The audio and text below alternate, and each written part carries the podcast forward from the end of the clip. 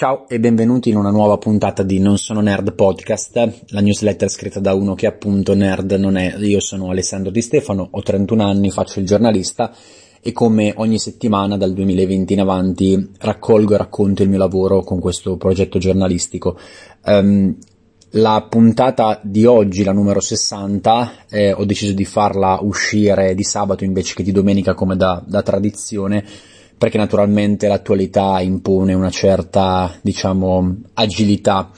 eh, flessibilità meglio. Eh, L'Ucraina naturalmente sta aprendo le pagine e le edizioni di, tutti, di tutte le testate, di tutti i telegiornali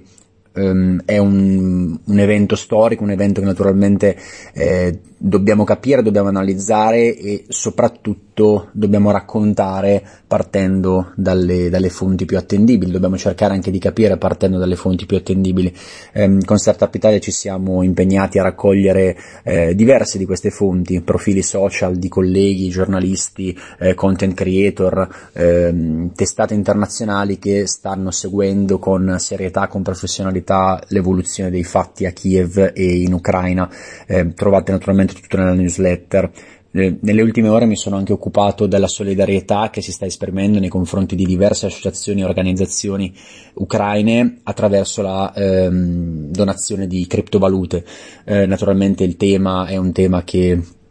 non eh, analizzato per quel che è. Naturalmente il tema delle transazioni cripto eh, non è di stretta attualità adesso e parlare del conflitto ucraino eh, guardando a questo aspetto può risultare diciamo eh, bizzarro. Ehm, eppure Molti esperti sostengono che Bitcoin soprattutto stia diventando e diventi in situazioni di instabilità simile anche un bene rifugio eh, molto importante su cui, su cui, puntare di fronte a una moneta nazionale che, che rischia di svalutarsi. Eh, poi c'è un articolo che ho appunto eh, definito invecchiato molto alla svelta perché l'ho scritto a inizio settimana quando ancora sembrava che ehm, le cose tra, tra, Russia e Ucraina potessero risolversi in maniera diplomatica, eh, quando in realtà appunto poi in realtà il 24 febbraio Putin ha deciso di invadere eh, con questa operazione militare speciale l'Ucraina. Dicevo, è un articolo che tratta del percorso che sia Russia sia Ucraina stanno ehm, percorrendo per regolamentare il mondo cripto. Eh, è un percorso che potremmo definire simile Ovviamente è un articolo invecchiato male perché eh, né per l'Ucraina né per la Russia questi temi sono oramai di stretta, di stretta attualità. Eh, proseguendo nella newsletter appunto numero 60 di Non Sono Nerd ho trattato il tema di Truth Social che è appunto il nuovo social network di Donald Trump che è stato pubblicato negli, negli Stati Uniti, è disponibile soltanto su iOS e naturalmente questo è una nuova tappa del percorso iniziato il 6 gennaio del, del 2021 quando i fatti di Capitol Hill hanno spinto le big tech come Twitter e Facebook a bandire Trump dai social network spingendolo così a di fatto a un isolamento e a una um, a una cacciata da, tutti, da tutte le piattaforme. Eh, interessante anche un articolo che ho ripreso dalla newsletter di Antonio Dini che si chiama Mostly Weekly eh, e che parlava della presunta morte di Google. Ora naturalmente Google non è morto, Google è più vivo che mai, Google è una delle multinazionali più forti del pianeta, eppure Google così come era nato, ovvero come eh, un motore di ricerca che serviva a tutti per eh, informarsi, per cercare notizie, per cercare curiosità, per cercare ricette, adesso è naturalmente pieno di annunci commerciali, pieno di eh, stimoli commerciali che vengono naturalmente, che riceviamo in base a quella che è la nostra profilazione dei dati che diamo a Google. Eh, ovviamente tutti sanno che mh, una ricerca di Google non sarà mai la stessa se cambia da una persona all'altra. Eh, il motore di ricerca dà quello che eh, gli algoritmi pensano interessino a noi, eh, però appunto è una responsabilità forse troppo grave quella che abbiamo dato agli algoritmi ehm, decidendo tutto questo. E di fatto appunto eh, alcuni potremmo dire esperti, alcuni nerd stanno utilizzando altri strumenti per fare la ricerca online, come per esempio Reddit. Questa settimana poi mi sono divertito un sacco a moderare eh, la prima puntata di City Vision Input, eh, Città nello spazio il titolo, ho parlato con Cesare Barbieri, professore emerito di astronomia all'Università di Padova e con Mattia Barbarossa, eh, founder di Sidereus, una startup innovativa. Se avete mezz'ora di tempo da dedicare al tema della space economy, se vi interessano queste tematiche e il titolo Città nello spazio è ovviamente ehm, evocativo, può essere anche visto come una sorta di provocazione, in realtà c'è molta eh, competenza e c'è, molta, eh, c'è molto interesse in quello che, in quello che, potrete, in quello che potrete sentire dai vari, dai vari speaker. Eh, sempre per City Vision ha raccontato la storia di Pixies, una startup che ha realizzato un robot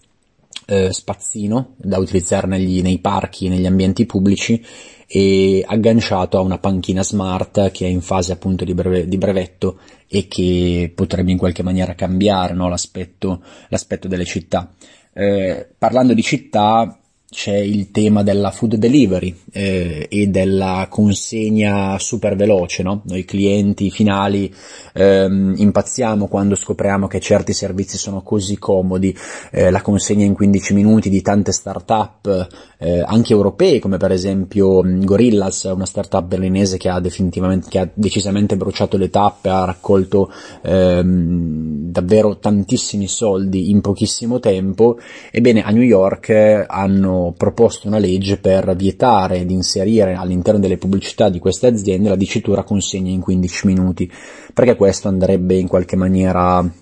come dire, mh, mm, minare la sicurezza stradale. Di fatto se una consegna è fatta in 15 minuti, in pochissimi minuti, questo potrebbe comportare, così mh, mm, lamentano eh, i politici, eh, potrebbe comportare una um, una fretta nel consegnarla, quindi anche una certa velocità dei rider, una certa velocità dei corrieri e questo potrebbe avere delle implicazioni molto, molto gravi per la sicurezza stradale.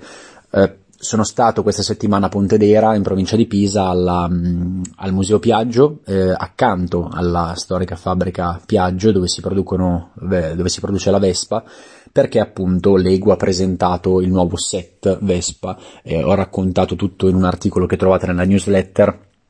e,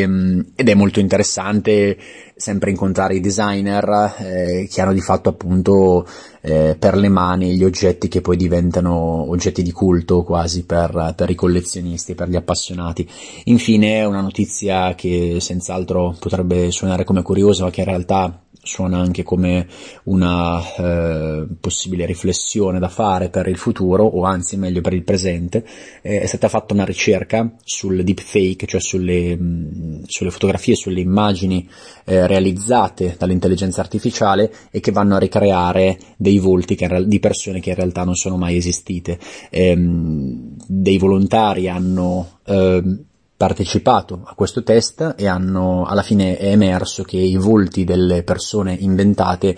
risulterebbero più attendibili rispetto ai volti delle persone che in realtà esistono. Questo naturalmente è una, una questione su cui dovremmo tutti ragionare per capire davvero verso che mondo, verso che mondo andiamo ora che si parla tanto di metaverso e di, e di nuova era di internet. Bene, io per quanto riguarda questa puntata, la numero 60 di Non sono nerd, um, eh, ho concluso, vi ringrazio per l'ascolto, vi ringrazio per la lettura, eh, se avete um, degli suggerimenti, se avete feedback, non esitate naturalmente a eh, rispondere a questa mail e, o a appunto raggiungermi sui social. Noi ci vediamo settimana prossima. Ciao a tutti!